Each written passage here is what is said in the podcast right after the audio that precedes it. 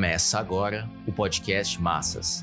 Editorial do Jornal Massas, número 666, 12 de junho de 2022.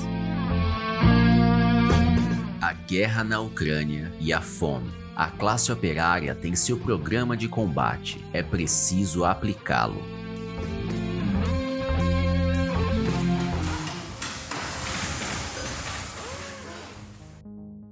Dizem os porta-vozes do imperialismo que a guerra está empurrando o mundo para a fome generalizada e resolver essa questão é uma obrigação de todos. Na realidade, não existe obrigação de todos. A burguesia é a classe responsável pela guerra e por suas consequências. E por isso mesmo não tem como dar solução à mencionada catástrofe alimentar capitalismo atingiu um ponto de desenvolvimento das forças produtivas mundiais que o tornou capaz de resolver a miséria e a fome. No entanto, ocorre o contrário. Ao invés de caminhar para sua superação, as agrava. Essa contradição evidencia o caráter estrutural da miséria e da fome no capitalismo. Segundo informações, 1,6 bilhão de pessoas não se alimentam suficientemente no mundo, e deste gigantesco contingente, aproximadamente 440 milhões passam fome. A explicação dos analistas sobre o agravamento das condições de existência das massas nos últimos anos se resume à catástrofe sanitária da Covid-19 e agora à guerra na Ucrânia. Em um artigo dedicado a essa questão, a revista The Economist concluiu que Putin não deveria usar a comida como arma.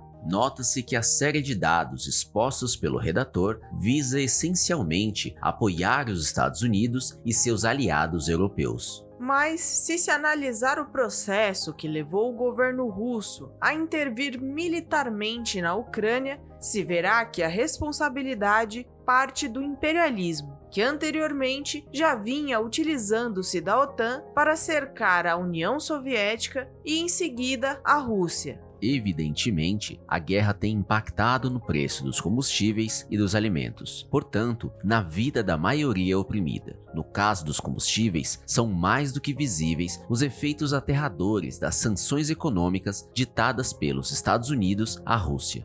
Quanto ao preço dos alimentos, a Ucrânia e a Rússia são grandes provedores de grãos e de fertilizantes. O bloqueio do porto de Odessa e as minas espalhadas nas águas do Mar Negro, sem dúvida, reduzem as exportações ucranianas, mas parte da elevação dos preços já vinha ocorrendo desde a pandemia. A guerra tão somente comparece como um poderoso agravante. A insuficiência alimentar e a fome, que atingem milhões, sempre acompanhou o capitalismo. A própria The Economist afirma que antes de se chegar a 1,6 bilhão de famintos, o contingente perfazia 440 milhões. O salto é sensível, mas reflete apenas o agravamento da fome estrutural originada das contradições econômicas e sociais do capitalismo. Acontecimentos como o da Covid, guerra, seca e etc., expõe o caráter estrutural da miséria e fome uma vez que ressalta o estado de barbárie do fenômeno social que parece natural. O salto de 440 milhões para 1,6 bilhão em pouco tempo é um indicador de que as contradições do capitalismo em decomposição tendem a sacrificar as massas mundiais em escala grandiosa e em ritmo incontrolável, e que a burguesia não tem como proteger os explorados diante das constantes catástrofes. Somente a classe operária e os demais trabalhadores podem tomar em suas próprias mãos a defesa de sua existência e de toda a humanidade. A regressão organizativa sofrida pelo proletariado em todo o mundo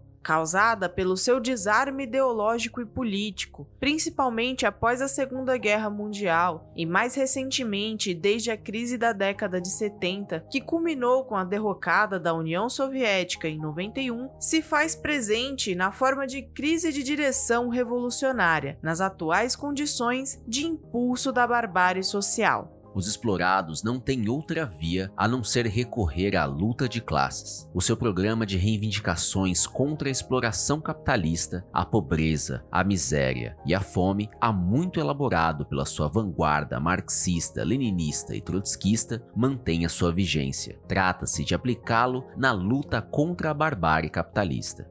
Quanto à guerra, não haverá nenhuma saída progressiva, a depender do imperialismo e da própria política de opressão nacional exercida pelo governo e pela oligarquia restauracionista da Rússia. As poderosas forças produtivas mundiais podem e devem ser colocadas a serviço da eliminação da miséria e da fome. Para isso, têm de ser compatibilizadas com o fim da propriedade privada capitalista e a edificação da propriedade social dos meios de produção e distribuição. Os profundos retrocessos sofridos pelo movimento revolucionário não anularam e não anulam as condições objetivas da necessidade de retomar o caminho das revoluções proletárias. O enfrentamento à chaga da fome exige, porém, a reconstrução dos partidos leninistas. Exige a reconstrução do Partido Mundial da Revolução Socialista, a Quarta Internacional.